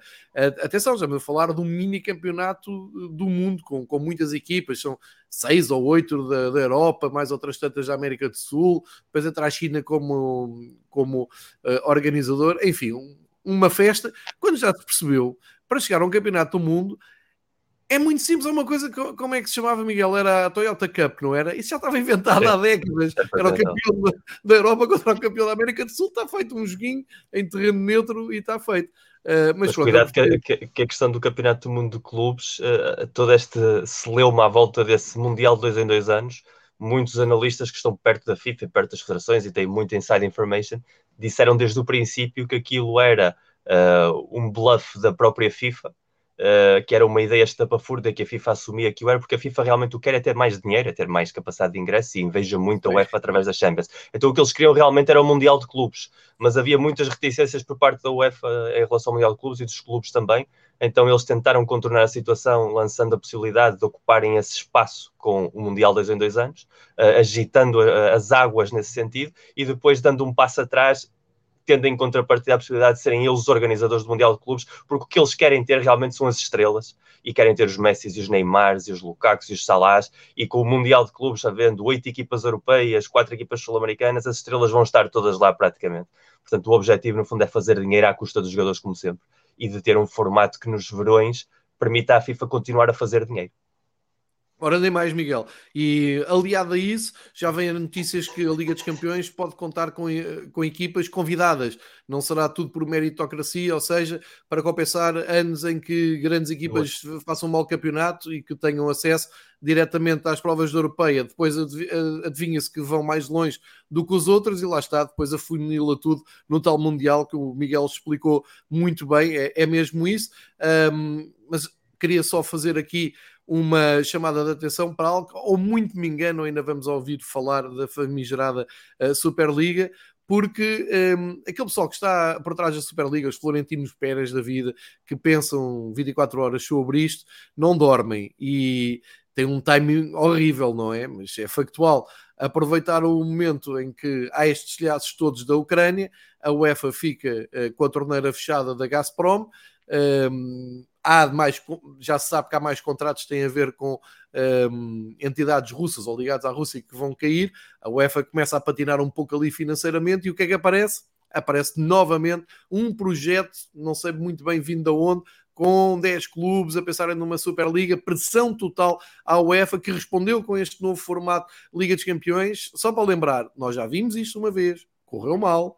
a UEFA uh, levou a melhor, mas a conquista não foi dos clubes, foi dos adeptos, e vamos, tivemos uma pandemia de dois anos, tivemos Final Eight de Liga Europa e Liga dos Campeões como nunca houve, uh, jogos sem ninguém a ver, e uh, isto já deu, o mundo já deu uma volta, e aparece outra vez a Superliga, e eu queria deixar aqui então alerta que não é uma coisa de sumenos. Vamos ouvir falar muito nisto, porque como o Miguel disse, isto a única coisa que interessa é dinheiro a cair, com as maiores estrelas a jogarem nas pausas dos campeonatos. Não pode haver mundial de dois em dois anos, ou todos os anos, que adivinho que seja o grande, o grande objetivo da FIFA. Atenção a estas movimentações. E depois, a reorganização geopolítica da, da UEFA uh, em relação à Liga dos Campeões, à Conference League e à Liga Europa, vai levar aqui também uma volta, porque a Rússia é uma, uma equipa que tem, um país que tem bom coeficiente na, nas provas da, da UEFA, anda sempre ali uh, à porta do, do top cinco, saindo, vai abrir espaço, inclusive para Portugal, uh, e isto tem estilhaços por, por todo lado para, para ficarmos atentos. Um, Quem está a ouvir e a abanar a cabeça nesta altura a dizer que disparate, a pensar em futebol numa altura de guerra, eu acho que é saudável, já tive esta discussão noutros espaços, e acho muito saudável ver o futebol, ver o mundo através do futebol, porque não só se aprende geograficamente, socialmente, politicamente, e consegue-se tirar algumas conclusões, e é muito mais saudável. E eu... Um, para depois ouvir falar a sério sobre a guerra, sento-me, ouço e aprendo, porque aí de geopolítica sei, sei muito pouco. Portanto, era o meu contributo, já que estamos na, na, na ordem do dia, e com este complemento do, do Miguel, muito importante, para percebermos como é que se estão a movimentar um, os grandes senhores do... Mas olha do que a Rússia, futebol, em termos de ranking, vai cair muito, mesmo que vai. Não seja por causa da UEFA, porque eu, te, eu estava a ver o ranking, a Rússia Sim. tem dois anos... Os dois melhores anos são o dezassete dezoito e o dezoito dezanove. É o dezassete dezoito vai desaparecer, que é o ano que teve mais pontos, uhum. teve doze pontos. É e verdade. Eles vão parar, pela, pela previsão que já estou a ver aqui, podem ir parar já para aí a dezasseis, dezassete na tabela. Portanto, é verdade. Já é mais cubano em cima, isto vai levar ali um tombo. A própria Ucrânia este ano também tinha, tinha feito um ano miserável. O, Sim, o a Ucrânia está neste momento no décimo segundo e, e, e vai por aí abaixo também. E é, exatamente. Um e cuidado com Mas a Superliga. Mas alguém se vai aproveitar disso. Ah, claro. Com a Superliga, porque a imprensa espanhola, que está sempre muitíssimo bem informada pela relação que tem com o próprio Florentino Pérez, uh, já veio deixar cair de que o projeto vai ser relançado mediaticamente agora. Uh, vão aproveitar, digamos assim, a própria guerra, porque depois isto funciona assim. Quando queremos lançar temas uh, mais complexos, aproveitamos cortinas de fumo, e não há nenhuma cortina de fumo maior que a guerra. E que o, o projeto da Superliga vai ser uh, renovado, em que, por exemplo, vão deixar cair a história de que havia clubes que não podiam nunca uh, deixar de competir, ou seja, aquelas vagas que estariam sine die para os fundadores vão desaparecer. A ideia continua a ser criar divisões, campeonatos, literalmente falando, que não é tão distante desse modelo da Champions League que a, que a UEFA quer. Basicamente, eles estão a falar agora em três divisões de vinte clubes cada, Uh, com as equipas a classificarem-se também pelos resultados do campeonato.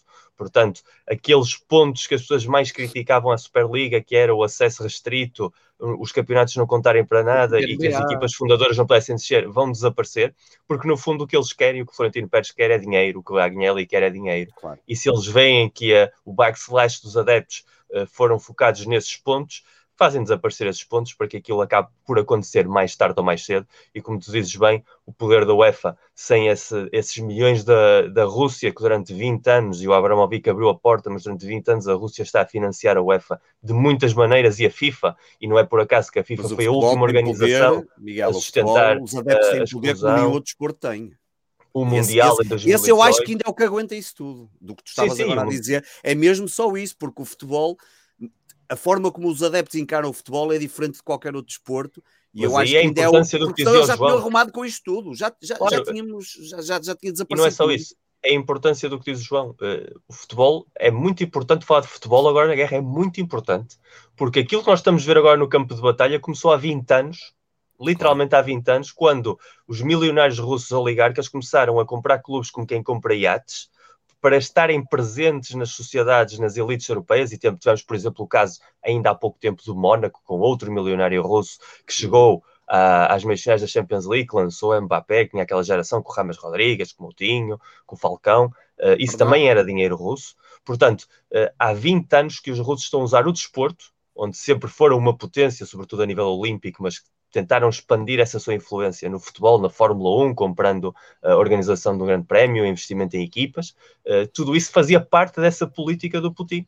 Esta, nós estamos a ver, é a consequência final de uma série de, de investimentos feitos pelo regime russo, contratar influências nos governos europeus, colocar políticos europeus nos conselhos de administração das grandes empresas russas. Seja, mas há quem esteja não, a fazer isso tem sido Mas há quem sim, sim, mas, mas isso foi exatamente o que eu tinha contado na história do Abramovich. Os árabes estão a fazer, estão a fazer neste, exatamente a mesma esportes, coisa. Em todos. Exatamente. No outro dia ali uma coisa, estão a pensar em montar um torneio de golfe paralelo ao P G A Tour, que é o, é o torneio claro. que mais dinheiro movimenta, para terem ali prémios absolutamente sim, sim. inacreditáveis financeiros para para chamar os jogadores que não conseguem, que pá, os americanos continuam a ir aos P G A Tours, mas para, para estes torneios, portanto, e mas na Fórmula um e outras, que, pá, isto é... Exatamente isso que eu estava a dizer.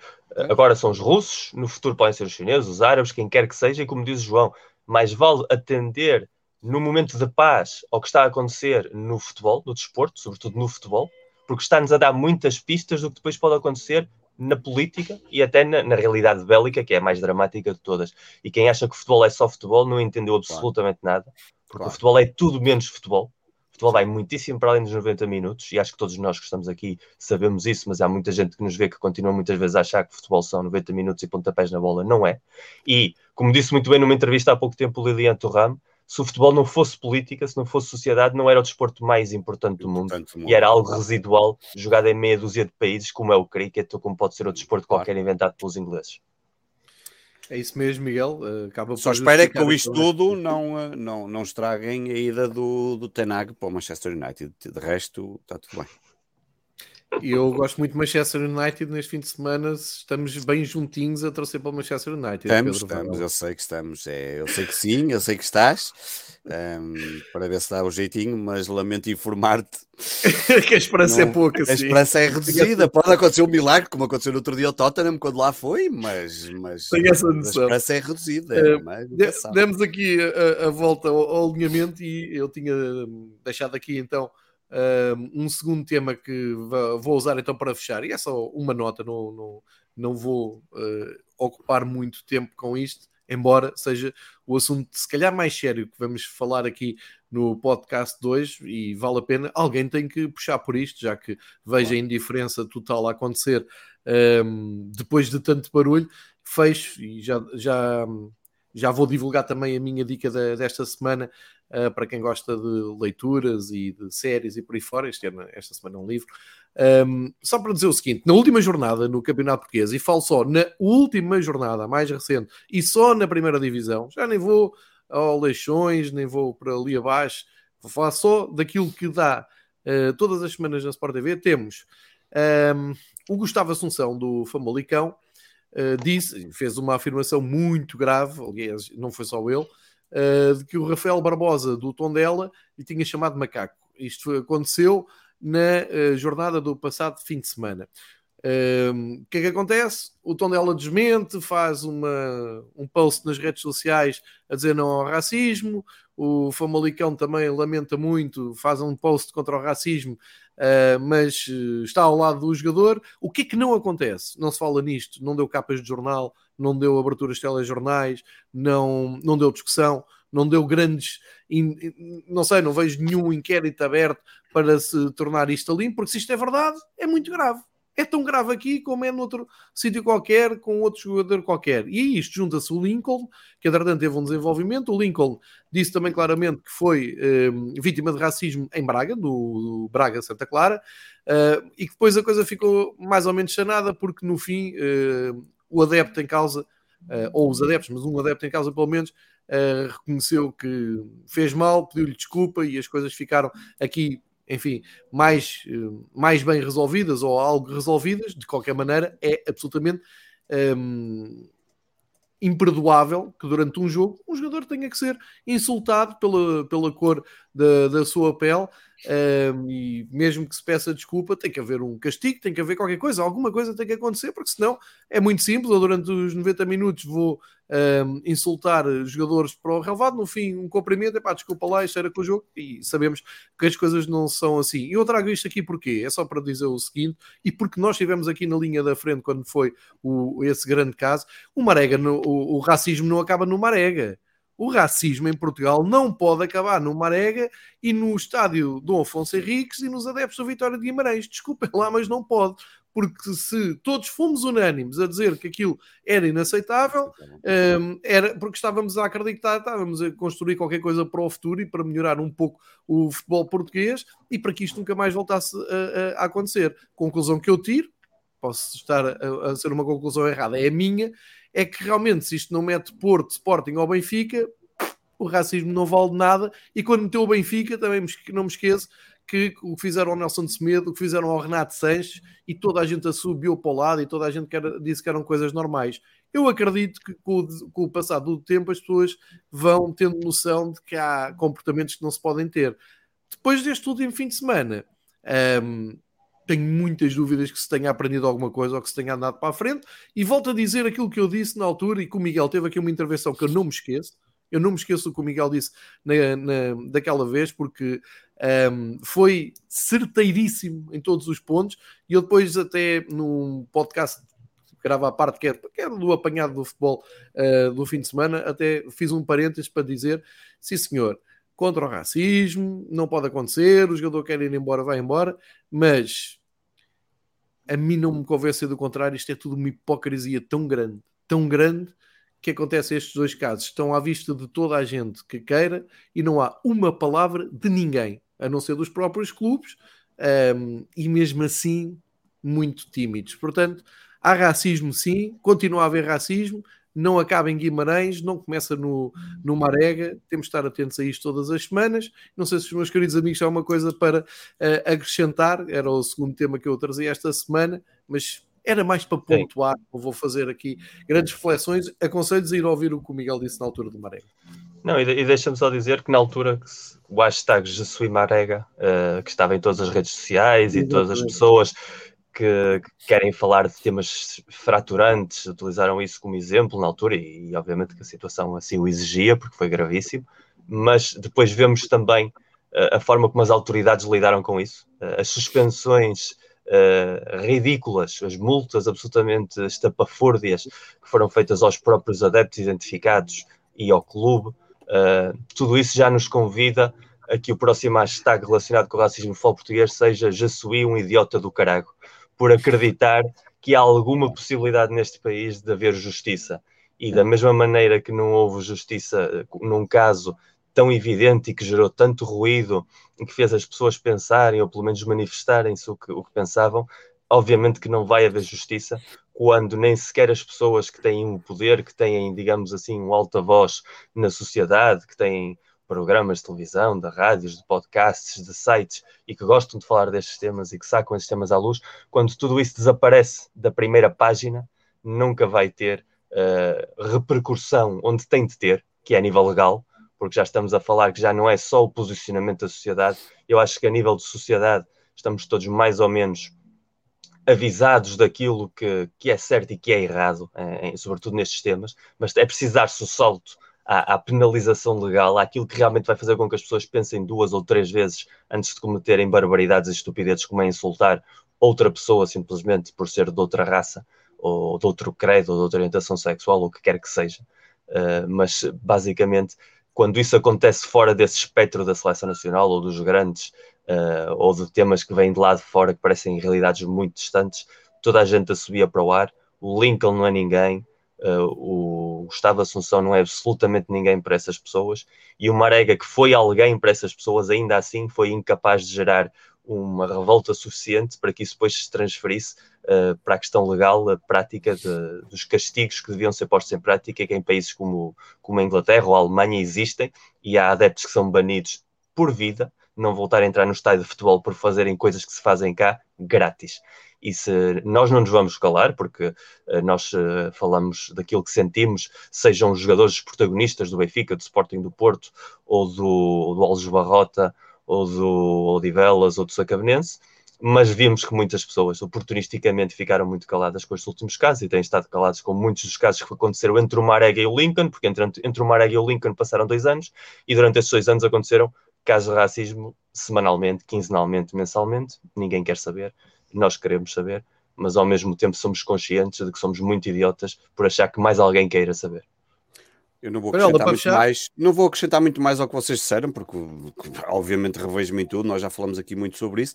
Digo que quase de certeza uh, vai ser falado do racismo quando lançarem a segunda pedra da, da nova liga. Eu acho que nessa reunião eles vão se lembrar um, e talvez aí seja falado. É um problema, quer dizer, isto lá está, há pouco falamos de dinheiro e estas coisas do dinheiro, o que é engraçado porque depois...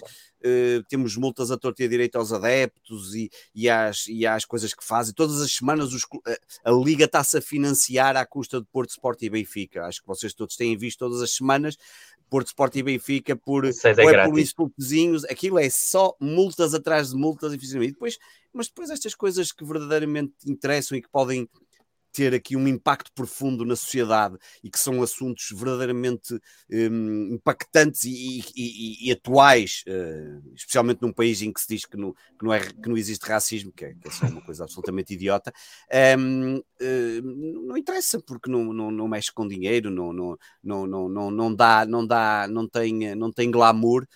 Um, infelizmente nós, nós na altura já tínhamos falado disso, quer dizer, aquelas multas não só foram ridículas, como todo o processo de tudo aquilo que se passou um, foi, foi, foi, foi diminuto e não, não reflete o, o que deveria ser feito. E depois, claro, todo este esquecimento, e ainda bem que te recordaste e mais uma vez voltaste a trazer o assunto, e, e acho que vamos continuar a trazer, e, e quase que podíamos ter aqui um contador no Fever Pitch a dizer, já falamos cinco vezes de racismo desde que o Marega uh, foi estupidamente...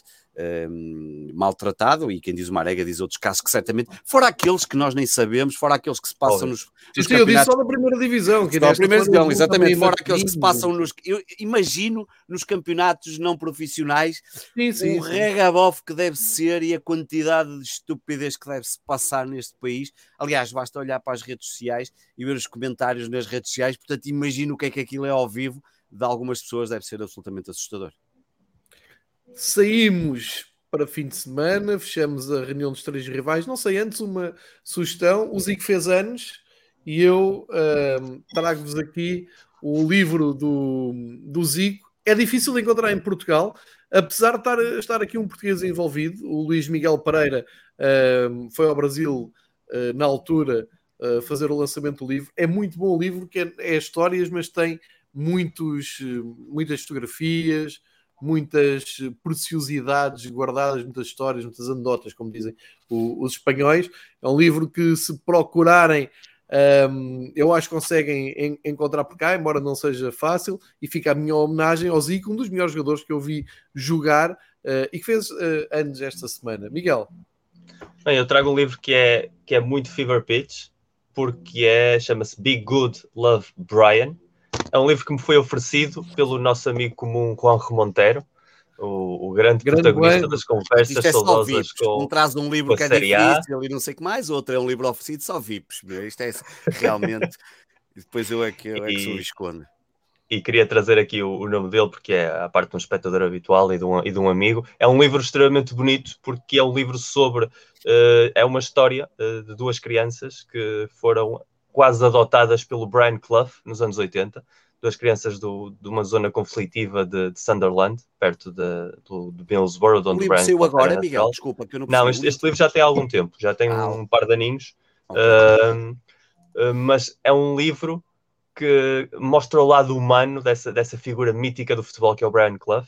Uh, basicamente, eles contam histórias de como ele era como pessoa, à parte como treinador durante os anos oitenta, já ainda treinador do Nottingham, numa etapa em que ele já estava metido no alcoolismo, que já tinha cortado relações com Peter Taylor, mas onde há, se vêem muitíssimos aspectos dessa, dessa personagem icónica, que acho que todos que gostamos de futebol arranjamos forma de, de querer ou de admirar, ou de respeitar como mínimo, por ser aquele, um dos maiores treinadores de, da história, um dos homens mais milagreiros, digamos assim, da história do futebol.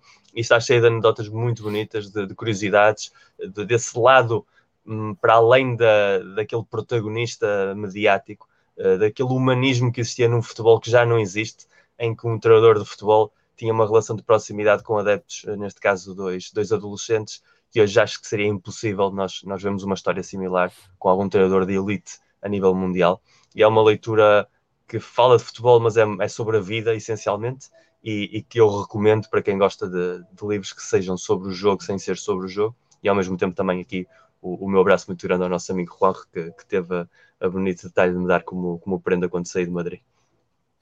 Grande Juan, grande abraço para ele, e todos os motivos são bons, porque qualquer pretexto é bom para falar do Brian Clough, uma das grandes... Deixem-me dizer que eu não trago recomendação nenhuma, porque eu não tenho amigos como vocês, eu sou uma pessoa que vive sozinha aqui neste bunker. Mesmo porque também são livros, não é? Então agora é só audiobooks. Não, por acaso leio, e curiosamente ontem acabei de ler o livro que andava há meses para acabar de ler, que era A Estrela Solitária do Garrincha, andava há meses para acabar de ler isso, acabei de ler ontem. Pai, tenho-vos a dizer que eu ontem quase que chorei com o final do livro, porque todo aquele enredo final e a história do alcoolismo, de uma fase tão aguda como a que ele tem do final do livro, é tão... aquilo é tão empacadante, é, a forma como é escrito é tão dramático, que eu senti a certa altura que parecia que estava a, a sofrer por ele, um, apesar de obviamente ele também ter, entre aspas, alguma culpa, é evidente, mas eram outros tempos. Epá, e, um, e finalmente acabei de ler, e é capaz de ter sido das melhores coisas que li de futebol de sempre, porque realmente aquilo é absolutamente maravilhoso, ler tudo aquilo, e acabei finalmente ontem, e... que andava para acabar de ler aquilo ao tempo, e finalmente ontem acabei. E agora devias fazer o óbvio, que era ver o passo seguinte, ver o, ouvir o episódio de Matraquilhos sobre a final Suécia-Brasil de cinquenta e oito, em que precisamente o Fragoso arranca, arranca a falar do livro e como o inspirou para o episódio, e o Rui também, e, e realmente é uma geração mítica. Eu li em digital. E é um dos melhores livros de sempre escritos sobre um jogador de futebol, facilmente. É, é, eu, eu, eu li a versão digital, mas é, é uma coisa... Pá, é, é, o livro é todo... Não só porque é, é bonito, bonito no sentido de história, da história dele, é. mas também dá um retrato muito, muito duro do futebol naqueles tempos. Pá, e aquela, ali coisas que eu, por exemplo, não, desconhecia completamente, mesmo da, das questões dos jogadores, como é que eles entravam em dezenas e dezenas de jogos. Bem, se nós achamos hoje em dia que, eles, que os jogadores jogam muito, então naquele tempo era uma coisa assustadora, mas depois toda aquela vida dele social e a, e a forma como tudo acontece é, é, é interessante. E lembrei-me, por causa da há bocado falaste do alcoolismo, o alcoolismo depois acontece em, em vários jogadores e em vários treinadores e numa série de figuras. Pá, e, e, e, e aquilo é... O Rui Castro aquilo escreve de uma forma um, inacreditável, e por acaso finalmente acabei de ler ontem, e já, já posso tirar um peso de cima dos ombros, que era uma coisa que eu queria dizer, que finalmente li aquilo, porque, porque, é, porque é, é brilhante o raio do livro, sem dúvida. Para quem não está... Além de ser bonito, além de ser bonito. É verdade. Essa edição um, é muito bonita. Fica aqui a sugestão. Essa é da tinta da China, não é? É, é, é, é, isso mesmo. É, é muito bonita. É uma edição da tinta da China. Essa é muito é bonita. Relativamente fácil de encontrar no site da tinta da China ou na, numa livraria. É um grande livro, estamos de acordo. Acho que já tínhamos falado nisto aqui antes do, do europeu. Já, porque e... eu falei quando comecei a ler aqui, e já foi do certo, ano passado. Certo. Eu demorei uma eternidade, porque pronto, também dão mais primazia aos audiobooks, que esse vou lendo com mais regularidade, mas aí não leio tanto de futebol, é mais de outros assuntos, e, e, pá, e andava aqui, e agora curiosamente o Excalator está aqui a dizer, o Mané e a Elsa, e depois lembrei-me, porque Elza, acelerei, porque a Elsa tinha morrido na, há duas ou três semanas, e eu acelerei a leitura, até porque estava nos capítulos em que ela estava a ser muito mais falada, um, e, pá, e dizer que um homem que faz catorze filhos uh, também não só é um grande em campo, reconhecidos, acho que já nem estou a contar com aquele da, da Suécia, ou da, foi na Suécia. Aqueles. Aquele, ou aqueles, pois, sei lá, mas catorze reconhecidos, epá, é grande em campo e fora de campo, por amor de Deus, catorze vídeos é uma coisa uh, surreal. O nosso, mas pronto. O nosso tributo ao grande Garrincha. Ao grande Garrincha e marcamos então o encontro para daqui a oito dias. Uh, para a semana temos uma novidade, não é? Não há clássico. Vamos falar. É, é verdade, não é? É verdade. É verdade. Vamos falar de outra, falar de outra coisa qualquer, portanto vamos falar. Mas está do... para breve, daqui a um mês. É um mês, um mês, é dia vinte de abril lá. Até lá. Antes disso ainda há derby, antes disso. Há derby e, e arranjamos uma forma mais diferente, nem balas, nem balas de golfe, talvez agora balas de canhão, uma coisa qualquer tinha diferente. Sim, por favor. Uma coisa assim, a sério, sempre a ser uma coisa a séria. Um desejo de um bom fim de semana, continuação dos mesmos resultados que tiveram na semana passada no campeonato. Olha aí, olha aí. E uh, até para a semana, bom fim de semana a todos. Muito obrigado. Bom fim de semana. Bom fim de semana.